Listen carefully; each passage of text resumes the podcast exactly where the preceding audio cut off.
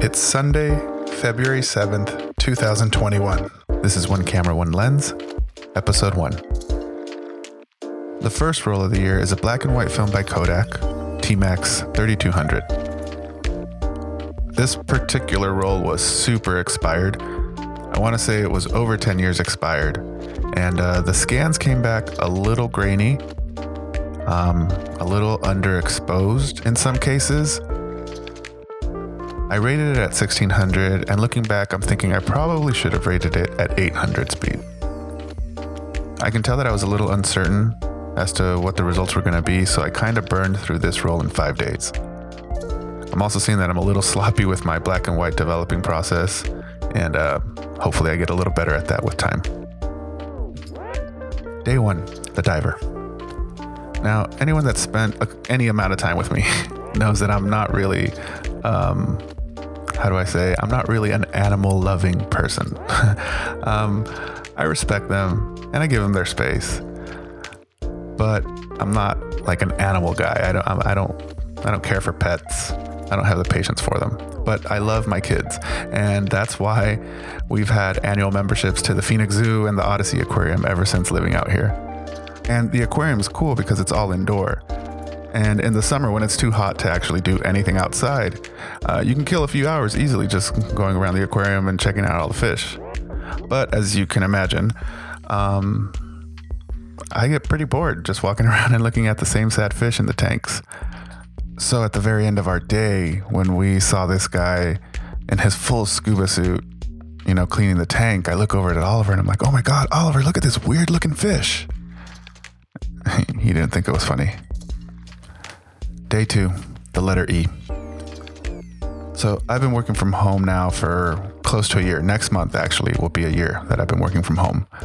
And I love when I sneak downstairs to grab a snack or coffee or something, and I see my boy sitting there doing crafts and art projects or learning his letters with Cinthia. You know, I always knew that she was going to be an incredible mom, but like seeing it in real life like this and, and seeing her get Oliver excited about learning, it just, it really lights me up. And I'm happy that I've been able to be home for a year and I get to see this stuff happening in real time. I wouldn't trade it for the world. Day three, toys everywhere. So, this thing has been sitting at the top of our stairs for about three months, maybe longer. I just checked, and yes, it's still there right now, actually. Think we should just start telling people that it's a sculpture.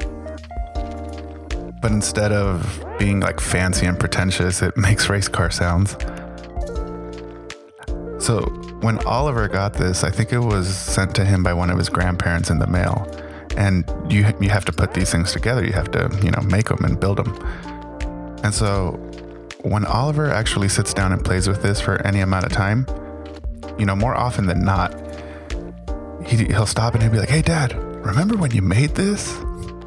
Like I actually had something to do with the creation of it. But I, I think it's just really interesting the things that kids hold on to and the things that kids remember, especially at this age. If I think back, I remember I must have been four, maybe five years old and I was riding somewhere with my dad in his truck, and he pulled out this little teddy bear. It's like a really small teddy bear. Um, I, I, believe it was red, and it had a T-shirt. And I couldn't read, so I asked him what it said, and he said, "Oh, that says best friend because you're my best friend." And I'm 38 years old today, and I've been calling my dad my best friend my entire life ever since that day because he told me that. He probably doesn't even remember. It's funny how kids remember things. Day four Brothers. You know, sometimes learning new things is hard on us. And sharing the attention is still very new for Baby O, and he's getting used to it and he's dealing with it.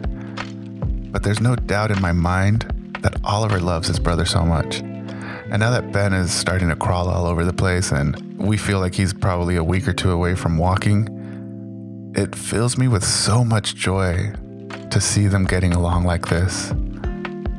I'm printing this photo and I'm hanging it on my wall here. Cause like I can hear their giggles.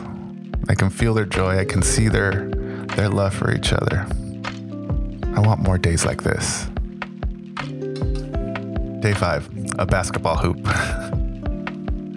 Do you even shoot film if you don't have at least one frame of a basketball hoop or a gas station or a classic car? I don't know what it is about these film photographer cliche scenes, but we all have them. And uh, that's what this is. So it's been about a week since the last entry, and I've had a handful of great conversations about this project and a few other chats unrelated to photography that all stemmed from publishing my previous episode. One conversation that really hangs out at the top of the pile was with a person that ended up asking me, Do you not sell art? And this was after I passed on his offer to collaborate on a project. The question really made me think but not about me selling art. It made me think about how I'm seeing a lot more creatives out here making content about the things they're passionate about. Some of these guys inevitably draw a following as they share their journey. And then they arrive at a tipping point when the passion for creating the content about the thing is greater than the passion for the thing itself.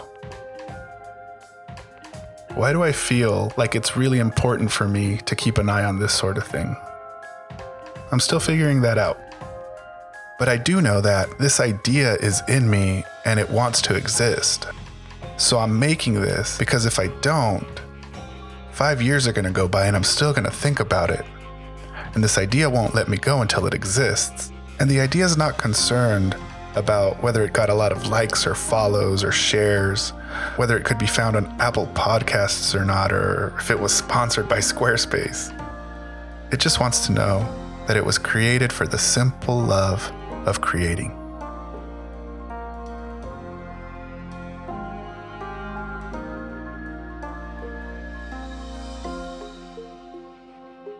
P.S. Yesterday, while I was out and about finishing up roll number six, the film detached itself from the spool. And when I reached the end of the roll and opened the back, there was all the film exposed to daylight. So we'll see how that turns out.